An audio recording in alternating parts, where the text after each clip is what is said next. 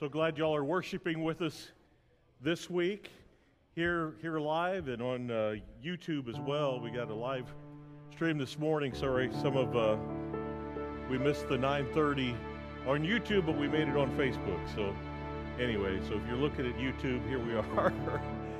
but uh, so glad that y'all are here in person and those on live stream as well. But the main thing is we're here to worship God, right?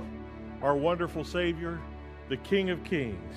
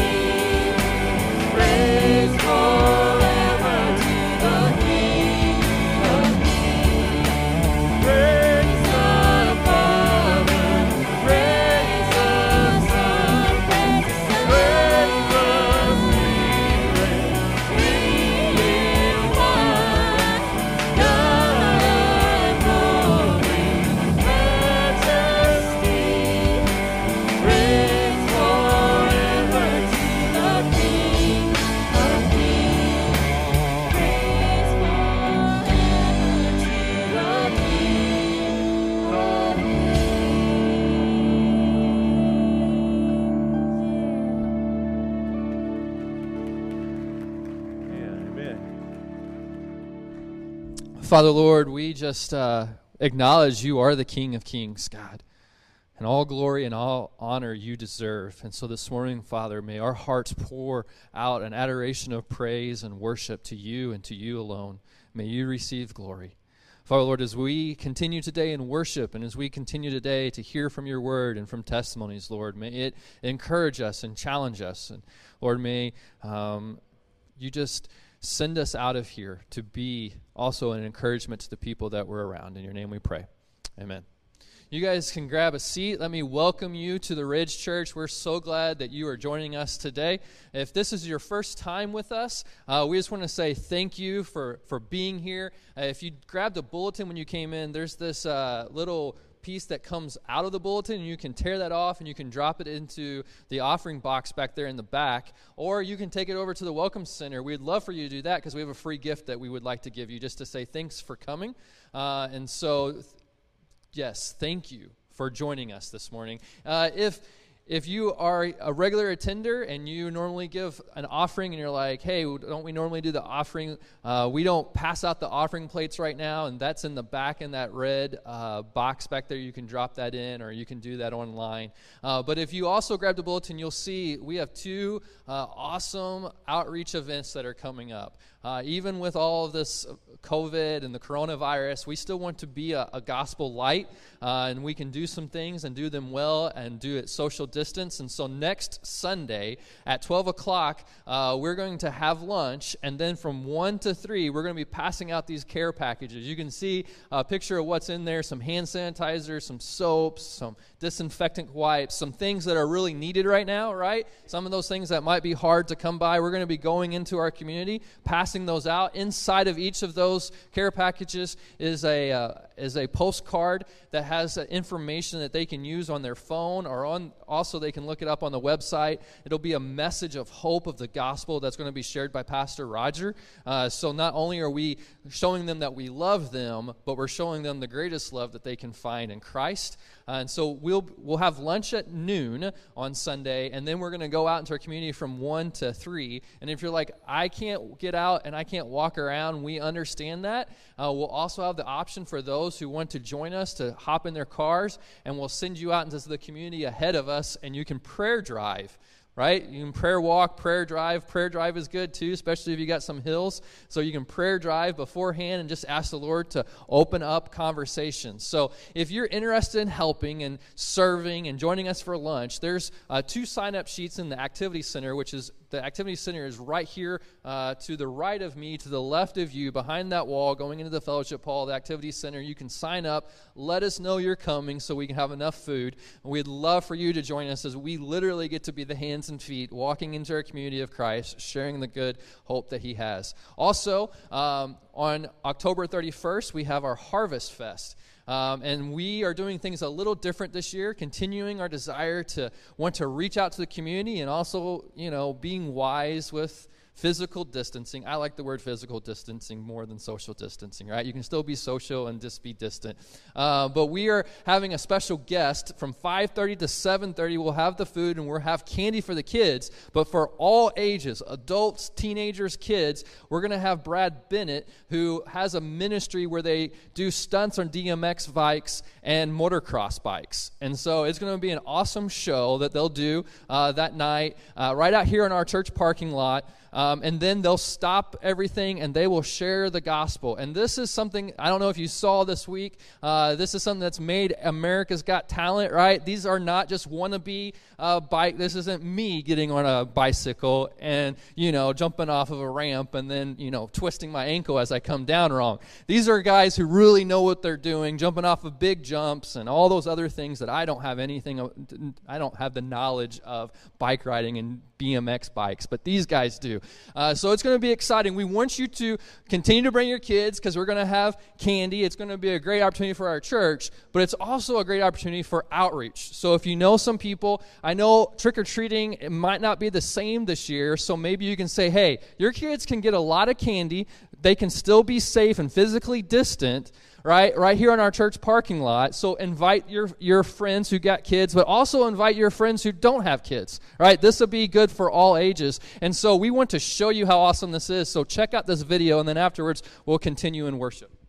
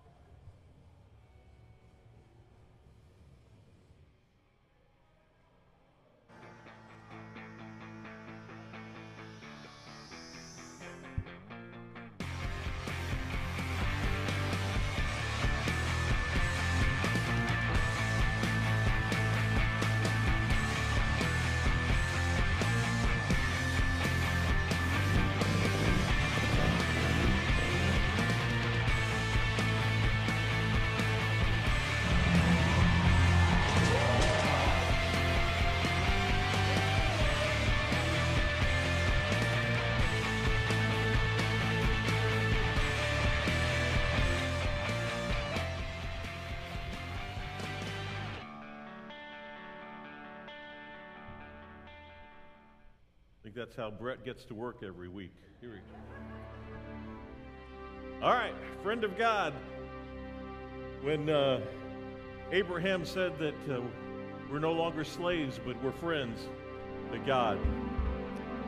I hope you're a friend of God today. Let's stand. He loves you with all he has.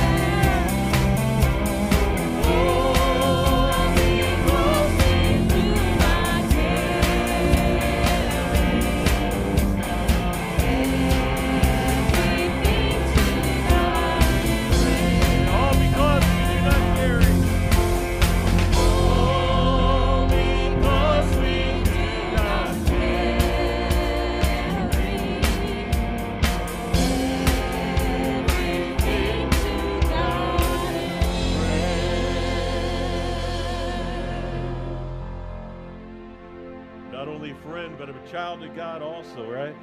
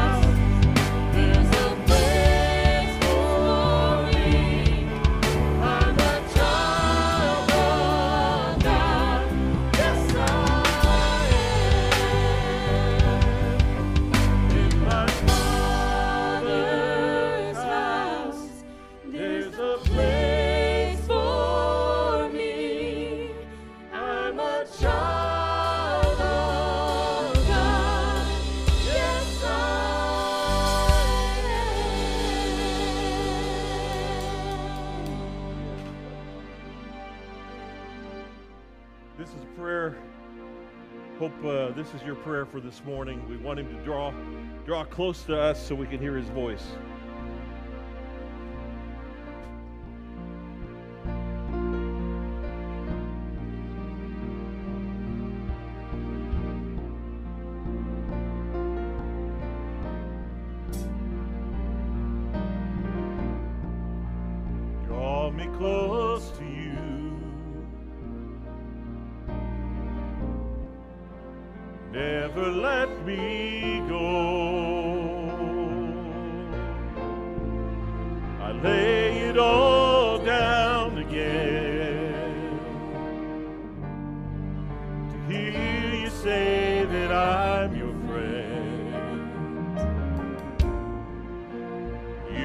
my desire.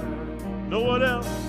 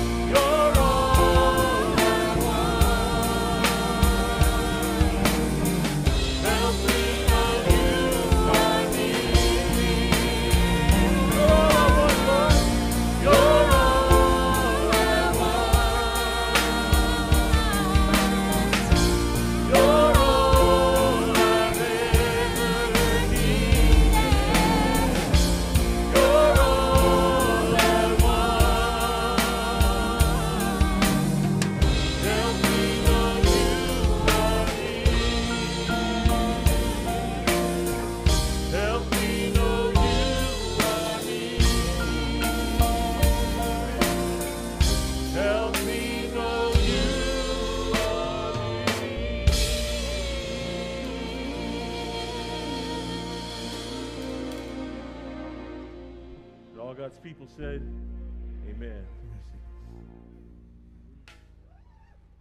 It's good to see you this morning. If you have your Bible, I want to encourage you to turn to the book of Job, and we'll be looking at the second chapter this morning. So it's great to come as we take this journey through the book of Job. Just to kind of review, the book of Job, as many believe, is the actually the oldest book in the Bible, the first one actually to be written down. And it's interesting, if it is the oldest book in the Bible, it deals with a subject that goes back as far as time, and that is the suffering that we go through and how do we deal when we go through times of suffering. As we mentioned, there are more scientific facts in the book of Job than any other book of the Bible. There's also more information about creation than even in the book of Genesis. So it really is an interesting, magnificent book. Uh, obviously, if you go through the book of Job, you'll discover there's lots and lots and lots of questions. About 330 questions in the book of Job. And many of them center around that main issue of why. Why me? Why suffering? Why my family? Why now? And we, most of us at some point or another have asked God, why? If you haven't, you will someday. And again, it's okay to ask why. Jesus asked why on the cross as long as we don't become bitter toward God. But there's a lot of things that go on down here that's beyond my understanding. And also, the book of Job challenges us with this question Is God enough? If God were to strip away the material things, family, and even if we suffer physically, would He still be enough if things were stripped away in our life? And certainly the book of Job challenges us with that particular question. In James chapter 5, again, in the New Testament, Job is mentioned. And uh, a couple weeks ago, as I was sharing this, God spoke to my heart while I was uh, sharing. And so again, it says, Indeed, we count them blessed who endure. You have heard of the perseverance of Job and seen the end intended by the Lord, that the Lord is very compassionate and merciful.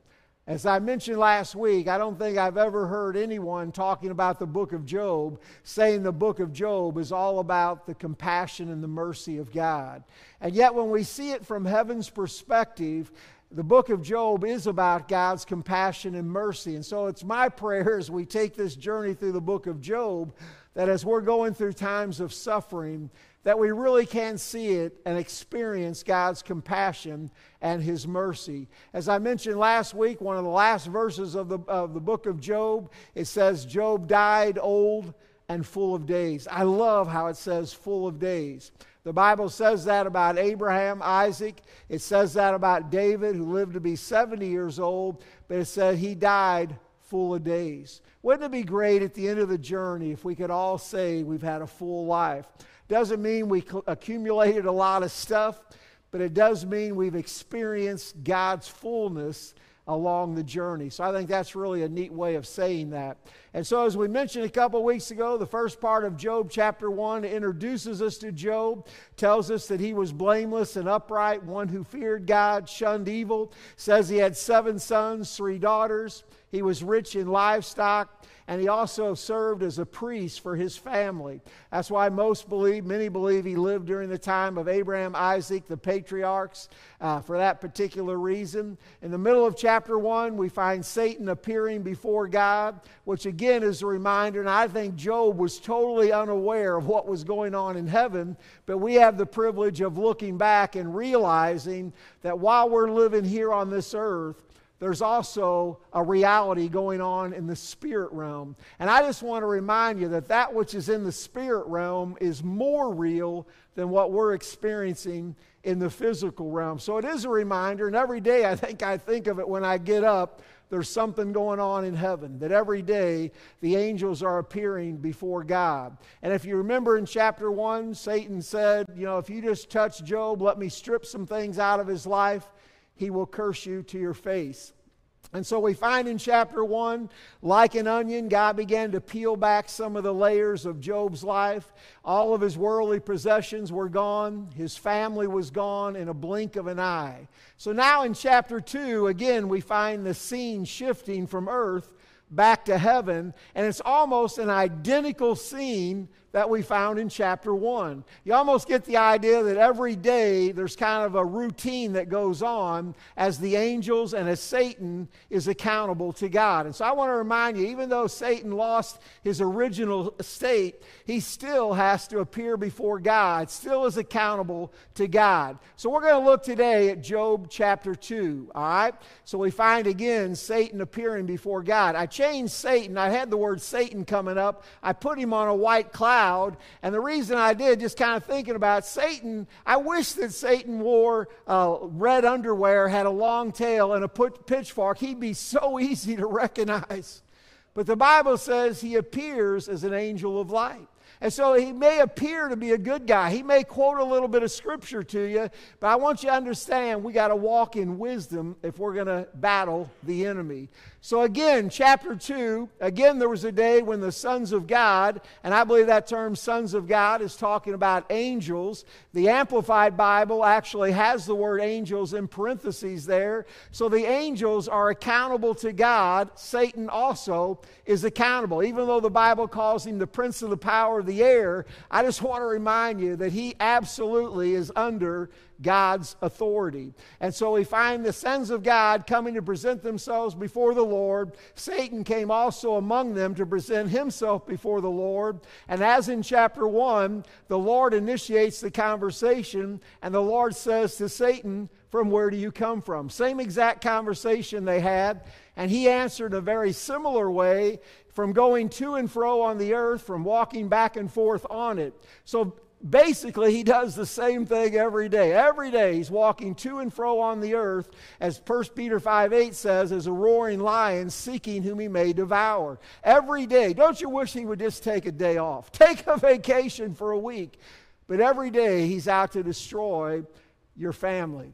And so the Lord said to Satan, as he did in chapter 1, Have you considered my servant Job, that there is none like him on the earth, a blameless and upright man, one who fears God, shuns evil, and he still holds fast to his integrity, although you incited me against him to destroy him without a cause. So, as in chapter 1, it's God who initiates the conversation about Job. God says to Satan, Have you considered my servant Job? Just kind of rubbing it into Satan that he didn't, he stayed faithful to God, even though uh, Satan stripped some things away from his life. So Satan answered the Lord and said, Skin for skin, yes, all that a man has he will give for his life. But stretch out your hand now and touch his bone and his flesh, and he will surely curse you to your face. Let me say one thing Satan wants us to do if you just slow down, look at that, what Satan would get great pleasure out of if we would curse God. Now, that word curse, it, you know, people say we may think of it as a curse word, but it means literally to speak evil against someone or something. I think what Satan is saying is that if you let me touch him physically, he's going to complain and he's going to be kind of disgruntled about you and he's going to speak something negative about you. I believe when we grumble and complain, I believe we are literally following Satan's path. I believe our words are so vitally important. You remember the children of Israel when they came out of Egypt? The Bible says they were grumbling and complaining in their tent. Now, if there's anywhere you should be able to grumble and complain, it's in your house. I mean, right? But the Lord heard them in their tents, and it displeased the Lord greatly. You know, when we grumble and complain about life, literally, we're saying that we don't believe that God is good. We don't believe that God is in control. And if we're ever living in a time where it would be easy to grumble and complain, it's now. There is a lot of crazy going on in the United States. And it's so easy to get sucked in to negativity. But I believe that again, when we began to grumble and complain and speak negative about our lot in life, I believe literally we're speaking against God and saying that God isn't good, that God isn't faithful. So I just want to encourage you to watch your words because Satan wants you to be a complainer. He wants you to be negative and grumble about your life. All right? And so the Lord says to Satan, Behold, he is in your hand, but spare his life. Isn't it interesting that everything God gives per- Satan permission to do, he does it to the degree. I mean, he does it full on. He doesn't just do it part way. And again, a reminder that Satan hates you. And if it were not for the grace of God, all of us would be wiped out today. The fact that you could walk in this building, the fact that you could go out and get in your car is the grace of God. And so God says to Satan, He's in your hand, spare his life. Now, if you remember from chapter 1, God said you can take everything away from his life, just don't touch him. And the, the two that he couldn't touch were Job and his wife. And again, a reminder to me that husband and wife are one. And when God told Satan he could not touch Job, he also didn't touch his wife. All right, so tuck that away in the back of your mind. So Satan goes out from the presence of the Lord. He strikes Job with painful boils from the sole of his foot to the crown of his head. I mean, that rascal. I think if he would have just given him two boils, one right on the middle of the forehead and right on the lip, I think that would have been pretty, pretty bad if you've ever had a boil. But he had him from the top of his head down to the sole of his feet. Again, I want to remind you when God gives him permission, he takes it to the hundredth degree. I mean, he literally is going to do anything and everything that God allows him to do. But I want you to note this this is kind of a note of interest. He does not touch Job's wife. He does not touch her physically, and so she was not touched. Now, to me, just kind of on the lighter side, you do not mess with a wife. Don't mess with the wife, all right? But you know, he's going to try to work with the wife and try to get her to say something to Job. But I just want to say, kind of go on record as saying one of the reasons I think Job was upright and blameless, one who feared God, shunned evil, I think he had an incredible wife. I'm just going to go on record. I would say without a godly wife, you don't have much of a chance, guys. I mean, we're in this thing together. And so he touches Job again from his head to his foot. Matter of fact, the only relief he got was taking a piece of broken pottery and scraping himself while he sat in the midst of ashes. I just want to ask you when was the last time you were so miserable that you had to take a piece of broken pottery and scrape yourself just to get a little bit of relief? I mean, that sounds painful. Just to kind of wrap your mind around the suffering that Job is going through from head to foot. Now, if we can be honest, when I'm really, really sick, I am a bear to be around. Now, you guys are probably singing Victory in Jesus. I love Jesus. But sometimes when I'm really, really sick, I just don't want to talk to people. I just want to be alone and have a pity party. Anybody here ever have a pity party? Nobody really wants to go to your pity party, but I have one, you know.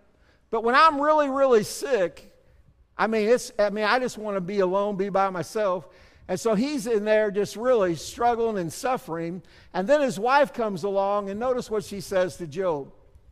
His wife said to him, Do you still hold fast your integrity? Curse God and die. Now, I just want to be honest. I've read some commentaries where they kind of put the wife down, and, and I just want to be honest. I think she was an incredible woman. I mean, the thing that she was, she had all of her stuff stripped away. She lost all 10 of her children at one time. She sees her husband suffering from head to foot. I just want to say, I believe this woman was incredible. But she had a breaking point. I mean, if you think that you are so spiritual, you can never be broken, I just want to remind you go back and read about Nebuchadnezzar. God is able to humble us. I just want to tell you that. If you don't think you could ever be broken, I just want to guarantee you, you can. Life can break you down to the point of just totally being dependent. So she says, Curse God and die. Does that sound familiar? That's what Satan told God. If you touch him, he's going to curse you. Who do you think was prompting his wife to say that to him? I think Satan was prompting her to say it. Now again, I don't I don't falter. I think she was an incredible woman. I think she was a great woman. But I think she had her breaking point, and she finally tells Job, just complain and die. Let's get it over with. I hope no matter how, li- how difficult life is, I hope you never find yourself grumbling and complaining about what's going on in life. Because I think we're playing into the devil's hands when we do that with our words. But he said to her, You speak as uh, one of the foolish women speak. Shall we indeed accept good from God, and shall we not accept adversity? In all this, Job did not sin with his lips. Again, your words are so important. That's one of the things God reminded me of as I'm going through Job. Because I'm one of those people. How many of you kind of complain a little bit and you say, Well, I'm not really criticizing, I'm just sharing some observation? That's wrong. And again, I look back to the children of Israel, how upset God was that they were grumbling and complaining. And I can understand why they were grumbling and complaining in the wilderness. But with all that we have in America, I mean, how in the world could we ever grumble and complain and question the goodness of God? And you say, well, man, everything going on in our country, what are we going to do in November if the right person isn't elected? I tell you what we're going to do. We're going to get up and live for Jesus. God is still going to be on his throne. He's still going to be in control. And if all of your faith is in who gets elected, you're going to stress out. You guys are awesome. I can tell nobody here stresses out over any of that. That's good. That's good. So, in all this, Job did not sin. Someone asked C.S. Lewis, Why do Christians suffer? He said this Why not? They're the only ones who can take it. Who said amen? just said amen. I just I want to go on record as saying I think everyone in life suffers. You know, Peter talks about if you suffer as a Christian, man, you are blessed. But if you suffer as an evildoer, if you're suffering because you've just been a rascal, that's not good. But we're all going to suffer. But suffering, again, from this side, from this side, suffering doesn't make sense. I don't want to suffer. But God allows us to suffer because He sees a bigger picture in the spiritual realm. And again, everything we go through is for our good and for His glory. And so, a couple other quotes. Someone said, God is more interested in your character than in your comfort. Now, even though I would amen that, that sounds kind of good, I also want to go on record as saying that God is very interested in your comfort. That's why 2 Corinthians 1 calls him the God of all comfort, who comforts us in all of our affliction so that we can comfort others who are struggling. And so I think God is concerned about your character, but I also want to go on record as saying that our God cares about your comfort. He wants to comfort you when you're going through a time of struggle. Someone else said God is more interested in making you holy than he is making you happy. And by the way, I think he wants to make us happy. He said he wants to give us a joy unspeakable, full of glory. I think he wants us to be happy, but oftentimes the happiness comes through suffering. Again, I wouldn't choose that. If I were choosing, I would go from mountaintop to mountaintop to mountaintop. That just seems so right. But it's in the valleys, it's in the storms, it's in the suffering. And we learn from the book of Job that God is working. You know, everything God allows Satan to do, you say, why would God allow Satan to do that? Everything he allows Satan to do, what Satan means for evil, God uses for his glory. You can mark it down every single time. Everything Satan means for evil, God means for his glory. And here's where Peter is trying to write to the, the believers and try to tell them, relax, you're going through some fiery storms. God's up to something. He says, Beloved, do not be surprised at the fiery ordeal which is taking place to test you. That is, to test the quality of your faith, as though something strange or unusual were happening to you. But insofar as you are sharing Christ's suffering, keep on rejoicing. How many of you just get excited when all hell breaks loose? Woo! Glory to God. It's exciting. I find myself having a pity party. I pull up to the gas station. So, oh, I can't believe the price of gas is going up. And, I, and I, I could join in the flesh and go, yeah, I just cannot believe what's going on in our country. But wouldn't it be better to rejoice in God, knowing that God is in control? God loves you. Nothing comes your way unless it's first come through Him and to learn to have a spirit of, of rejoicing. I'm just telling you, in the flesh, that's impossible. It is impossible to rejoice when you're suffering unless you're walking in the Spirit. Because in the spirit realm, you can understand that God has a bigger picture in mind than what we see here. But again, insofar as you're sharing Christ's suffering, keep on rejoicing so that when his glory, filled with his radiance and splendor, is revealed, you may rejoice with great joy. We're going to find out on the other side God had this thing under control the whole time. Scripture I gave you last week, just want to give you part of it today, Revelation 15. These are those who have come out of the great tribulation. You talk about, again, living on a hell on earth. Satan's already been booted out of heaven for good in Revelation 12. He knows his time is short. I mean, he's going to literally pour it on thick during the last half of the tribulation. Now, I think the church will be out of there, but there's going to be some people that are literally literally going to live through hell on earth, but that they're going to choose God, they're going to get saved, and John sees them standing in heaven in Revelation 15. They have come out of hell on earth. I would have went up there saying, God, why? Why did I have to go through that? Notice what they say. Great and marvelous are your works, O Lord God, the Almighty. Just and true are your ways, for your righteous deeds have been revealed. On the other side, they look back and they say, God, great and marvelous are your works. Just and true are your ways. On the other side, we're going to look back and see where God had this thing all along, and the suffering that we went through was absolutely part of His plan. But if we can somehow on this side, as we're going through difficult times, be able to rejoice and be able to acknowledge with childlike trust that our Heavenly Father absolutely has everything under control. What an act of worship that is to be able to rejoice. Then his three friends show up. I love it when it calls them three friends. And in one way, I just want to be honest, I think they were probably friends who cared or they wouldn't have come. So I think they, they meant well, but uh, as I say, that uh, his three friends, we're going to find in the chapters ahead, they spoke with supreme authority out of the vast storehouse of their ignorance. They didn't really know what they were talking about. But they were all going to analyze the situation. So when Job's three friends heard of all this adversity that had come upon him, each one came from his own place. Eliphaz the Temanite, Bildad the Shuhite, and I want to go ahead and give you a bad joke right here. You always need a bad joke just to be able to share who is the shortest person in the Bible? It's Bildad. He was only shoe height. Shoe height. All right? So, anyway, you can think about that. Zophar, the Naamathite. Some of you are going to drive home. It's going to hit you. You're going to have to pull over and laugh a little bit or just.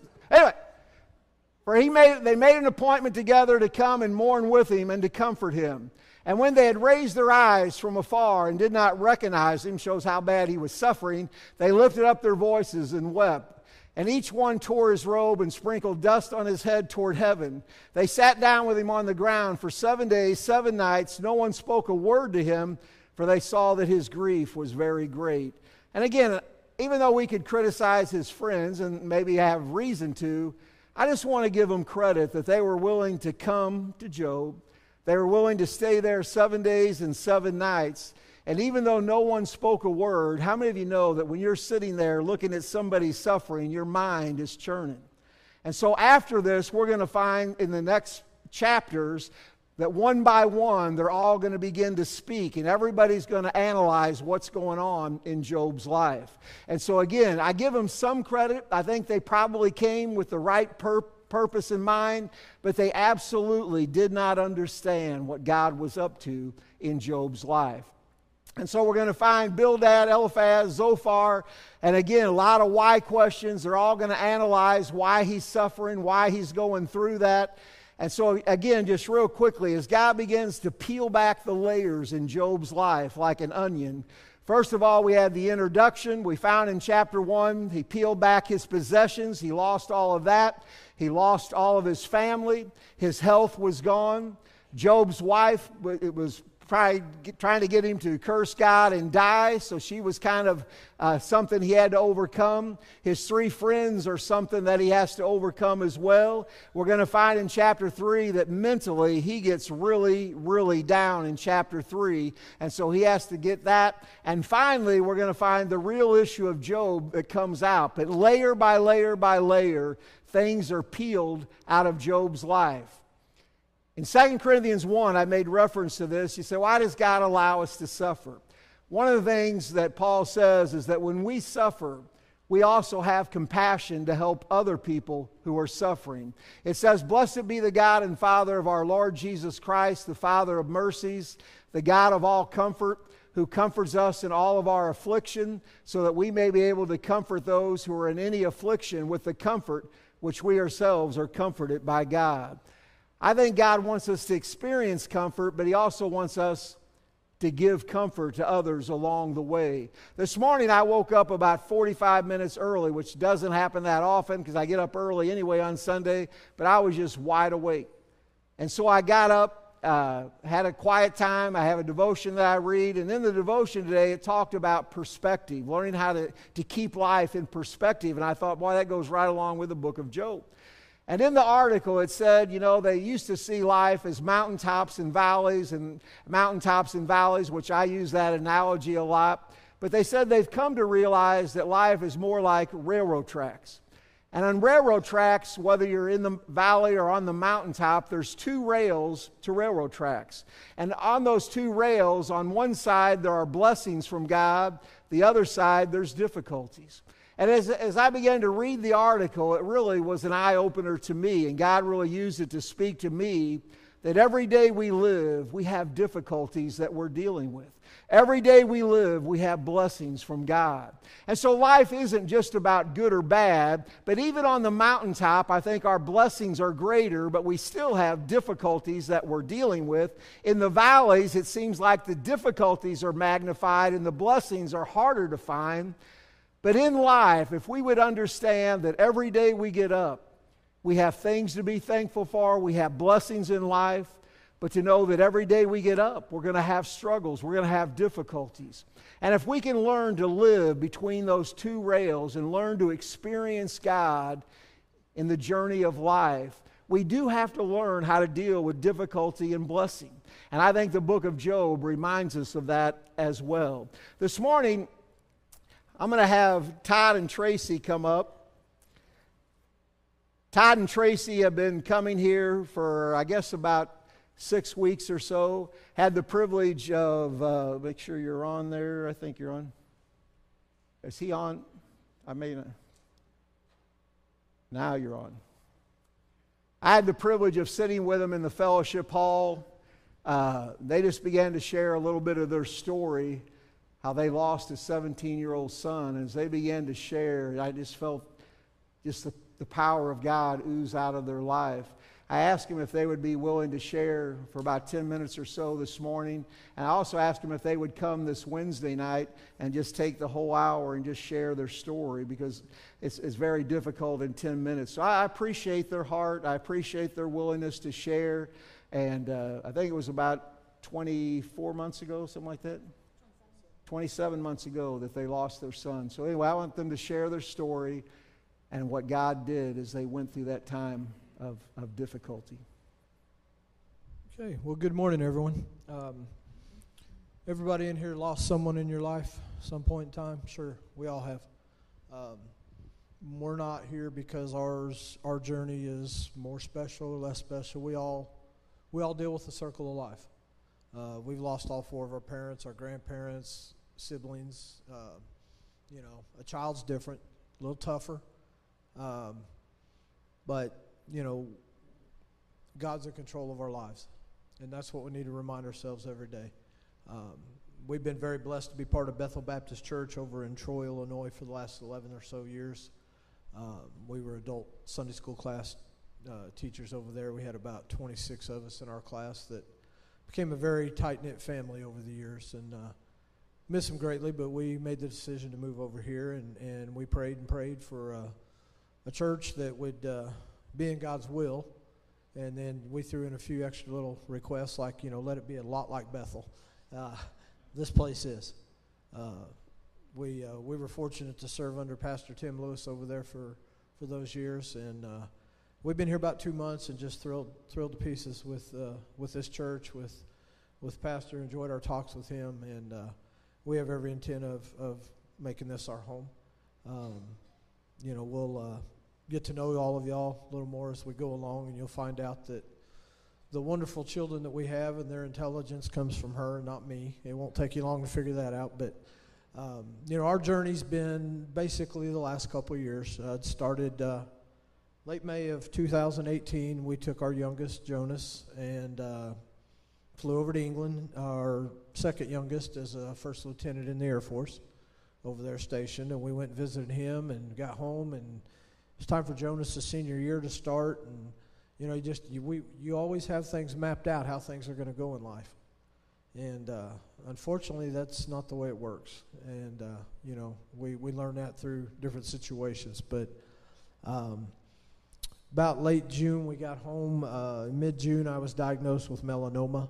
Uh, my age, we didn't go outside and put sunscreen on as kids. We played and played, and sun did its thing. So I had a little spot on my forehead about the size of a dime that ended up being a hole about the size of a golf ball by the time the doctors got through with it. Praise the Lord, they caught it, and uh, it's been clear for two years. So you know, it's uh, good good that it was caught. But uh, anyway, the next month on July 18th. Uh, I got home from the office, uh, typical day, set my laptop up to get ready to do some work at night. Um, our son Jonas was high functioning autistic, uh, which meant he was on the high end of the spectrum. He was uh, considered genius level. Uh, he took all honors classes and had a 4.3 plus GPA. Uh, he tutored kids all throughout the high school. We had hundreds of kids for hours at the visitation uh, tell us how much he meant to him. And, you know, we learned a lot about him, our own son, things that we didn't really know uh, just from all the time spending with those kids. But anyway, I, you know, I knocked on his door like I did every day and, and uh, would always go in and see how his day was and what was going on. And uh, there was no reply. Uh, I knocked again. His car was out front, so I knew he should be home. Um, and I walked in to find that he had taken his life.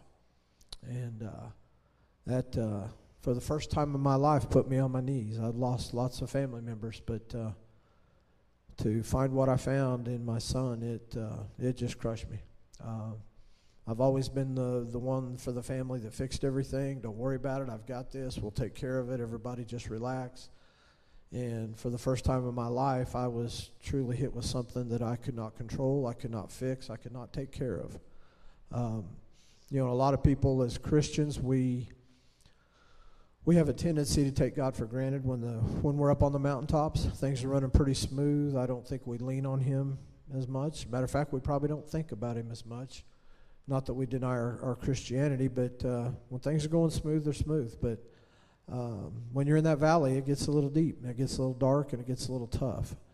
Um, but we found through this journey that uh, the love that we knew from God when things were running smoothly uh, was definitely easy to feel, and it was there, and it was awesome. But the love that we felt from Him since we started this journey uh, opened our eyes to a whole new meaning of who God is to us. Um, he has been amazing to carry the people, and it's not just Him, it's the people He puts in your path. Uh, the hundreds of friends and support groups that we had through all this uh, was amazing. Um, you know, we can ask God why all day long. Uh, I learned a long time ago I don't really do that. Um, you know, I know that God has a plan for our lives, and we make the mistake of laying, laying things out on how it's going to go. And then we want to get frustrated when God changes direction than what we wanted. He never changed his direction, his direction was laid out. So, we went through that period of time, and then uh, my mother was diagnosed terminally ill. We brought her up from Branson and cared for her the last five or six months of her life, and kind of got through that one, and then just moved over here a couple months ago. And Tracy's mom just passed away last month, so we just kind of gone from one little bump to one little bump. But the one thing that we the one thing that we know is God's true. God's love's been there through the whole thing. We didn't get through all this as smoothly as we did because we're all that it's not about us, it's about God. The the biggest thing, which we don't have time to share today, we're just kind of outlining, but we'll we'll share more Wednesday. At the end of the day, at the end of these two years, it's all of the things that God has done um, through these situations, and I think that's why we fear going through valleys. Um, a, they're not fun. I don't think of any of us have ever volunteered to go through a valley. Uh, we just deal with them when they come along, and we lean on God. But um, we've had so many people ask us, "How can you still love God? How how do you get up every day and thank Him for life?" after what he did. And some of these people were Christians. So it makes you, it really makes you wonder where their relationship is. Because God's love for us didn't change when our son died. God loves us just as much as he did then. And we love him just as much, if not more. We've learned so much. God, God is, everything we do in our lives is about him receiving glory, not us receiving attention, not us receiving accolades. It's about God receiving glory. And the things that we'll be able to share later, the people, you know, when I went to my doctor and got my second cut, uh, I had called the office to cancel the appointment. I had was scheduled two days after Jonas passed to get a second cut done. And Tracy wanted me to go. I called back. I went. And the surgeon walks in. They'd already deadened everything. And the f- she just starts bawling. And the receptionist had told her why I had called to cancel. So she takes her mask and her goggles and everything off and just, just starts crying. And she shares with me. She said, I've never told anybody in this office. But my brother took his life in college just a couple years ago.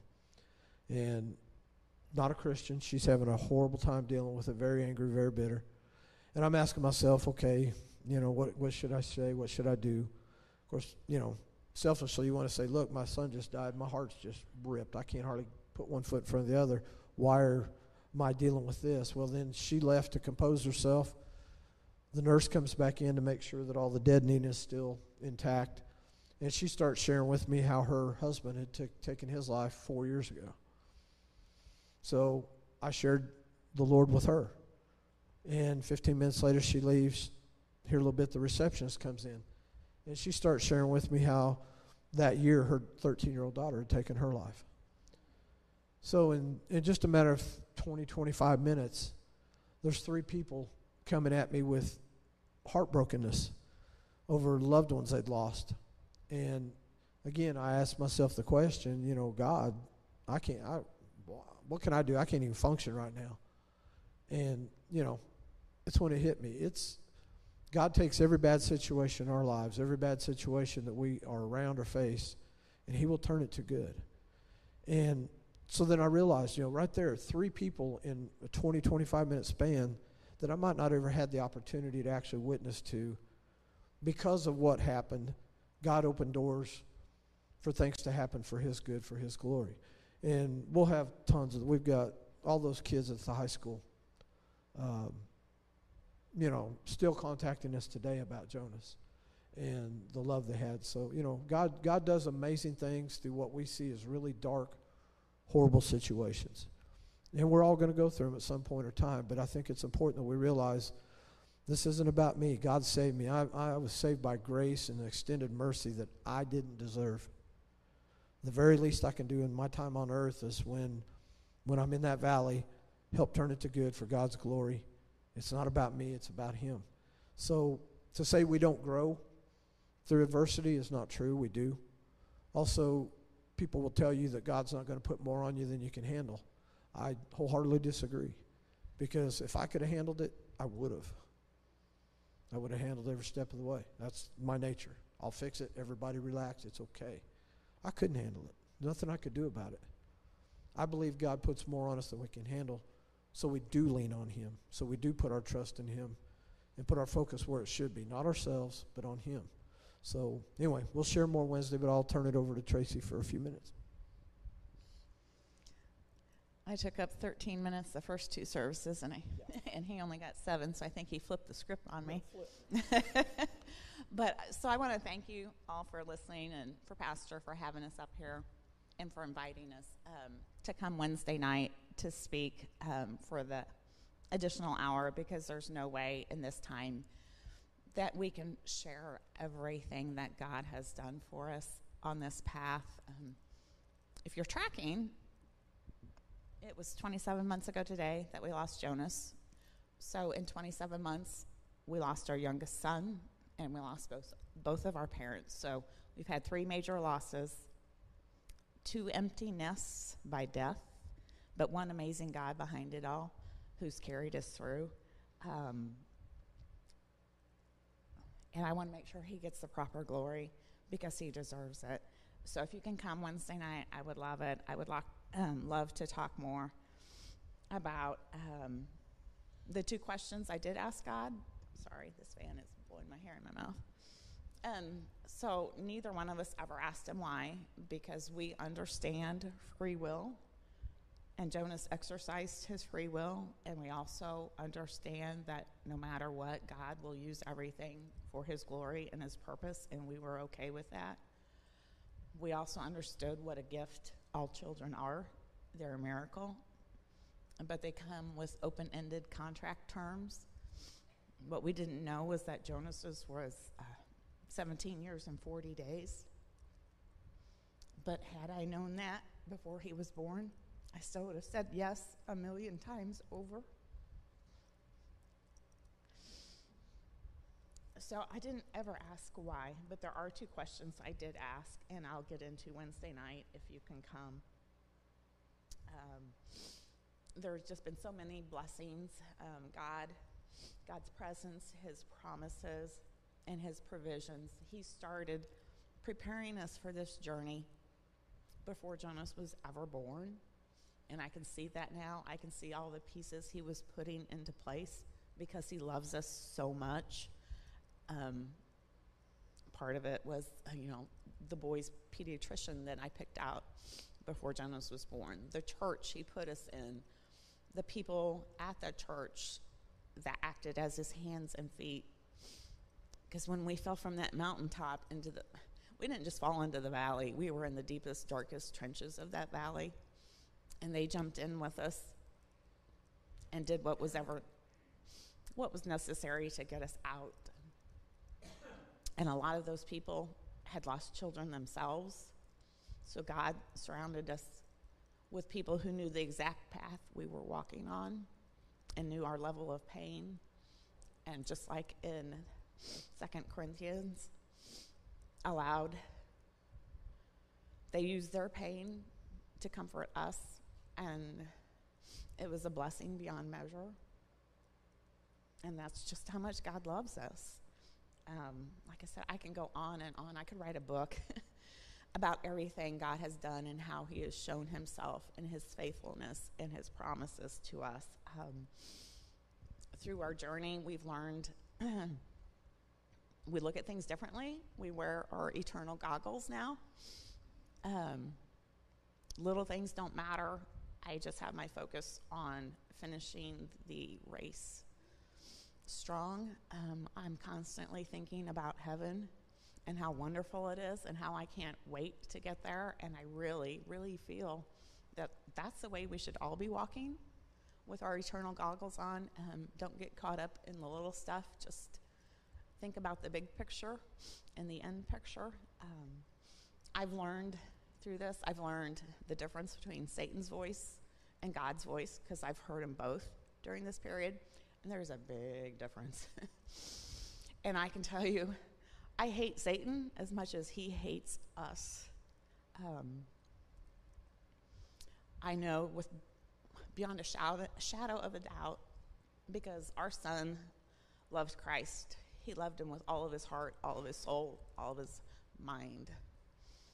And that we'll see him again because God is good. That's his promises. That's the hope we have. And that's how I get through this because we're believers.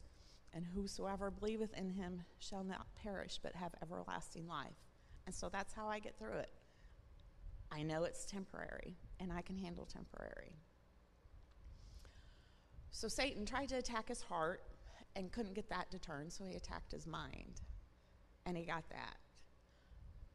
And I know that Satan also wanted to take the rest of the family down, but he hasn't gotten that either. But I wrote something because um, I hate Satan so much. Um, but it was prompted um, several years before Jonas could drive. I remember um, taking him to youth group on Wednesday night, and um, like typical, he had procrastinated on his reading, so he was reading his Bible verses in the car.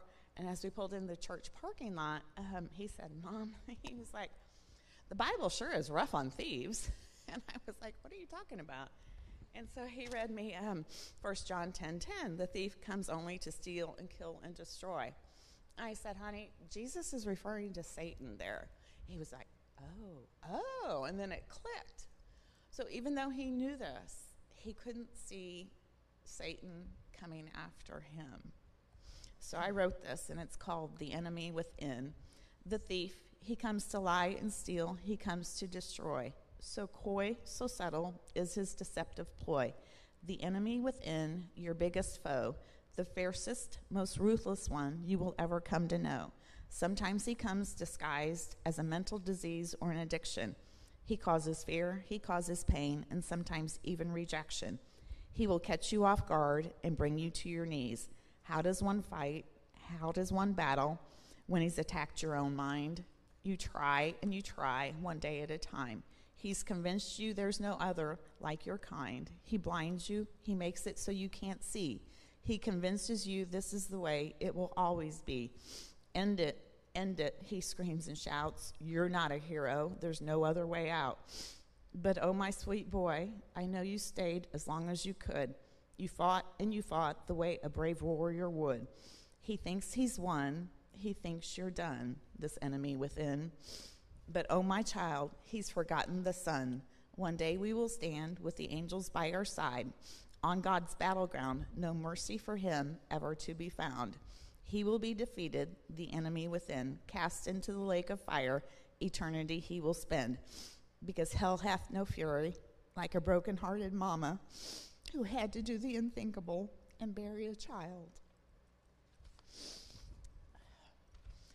Through my son's death, I've learned I have two purposes in life. Um, one is to bring awareness to the crisis that is suicide, and the second is to bring God glory through our pain. And there's two things I want to hear when I get to heaven.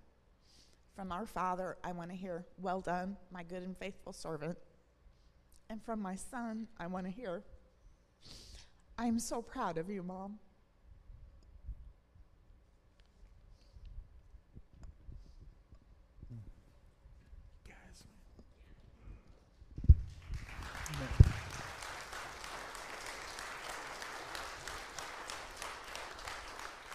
I just want to have just a word of prayer. I know some are watching this by way of stream, but I know that, that every day we get up, again, we have difficulties, we have blessings, and sometimes God takes us through some dark times. That's why I think we all connect to the book of Job. I think his was an extreme case, but I think we always can realize as we look at our life, man, God is in control. And so I just want to take a moment and just pray for you guys. I don't know what's going on in your life, but I know that I can look around and I know that everybody here is going through some difficulty, also has some blessing. And let's, let's discover God in the middle of it. Let's learn to, to watch our words and may our words bring honor and glory to Him. I appreciate Todd and Tracy being willing to share part of their story. Uh, they've sat through all three services, so I really just appreciate your heart. And again, look forward to this Wednesday. If you have an opportunity to come, they're just going to share more of the story, maybe have opportunity you guys to ask questions. But I, again, I think the comfort we get from God, we have the privilege of giving that to others along the way. And so I hope this week as we go through and our mission field, it may be somebody that calls you on the phone that God wants you just to share with. You don't know the hurt in their life. But let's just use every opportunity God gives us just to love on people and just to let His comfort, His love, and His mercy flow through our life. So let me pray for you. Father, I thank you for my brothers and sisters. And God, I just thank you that even though we look around on Sunday and it just seems like we all have it all together, God, I know that everyone here is going through some struggles, some difficulty, and yet at the same time, we have blessings every day of our life. Teach us to somehow live in the middle of those two tracks.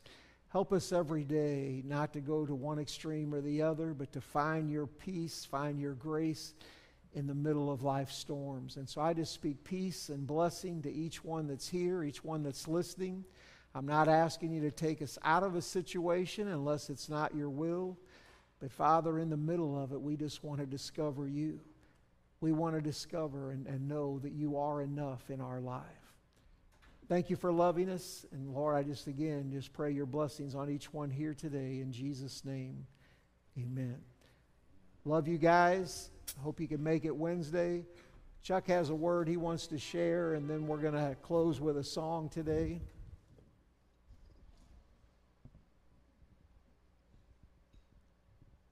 Looks like he's got some backup. Chuck's been at all three services today as well, so I I, appreciate it. I, I'm going to have a suggestion the next time we do a presentation that you preach three different services. John, why don't you come on up? Uh, uh, John's one of our deacons. Uh, Ralph is in the back. He's uh, faithful there, and this is my brother Ken Hoff here. Uh, and uh, this month is uh, Pastor Appreciation Month, and we wanted to recognize our pastor and our senior pastor and those that work under him, our other pastors, our ministers, and we're so thankful for all of them. Uh, uh, and on your behalf, uh, we'd like to give them these gifts just to show how much that we appreciate them so much. They do so much for us. They're there 24 7. And we just, we love them. We do. We, we just love you so much. We appreciate it. And on your behalf, thank you.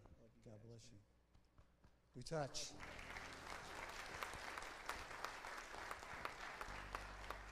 So I'm going to ask for us to stand.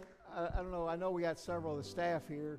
I know they're recognizing, I think, most of the staff, and, and really, we have an amazing staff. It's, it's an honor and privilege to serve. I appreciate, our, again, our church family.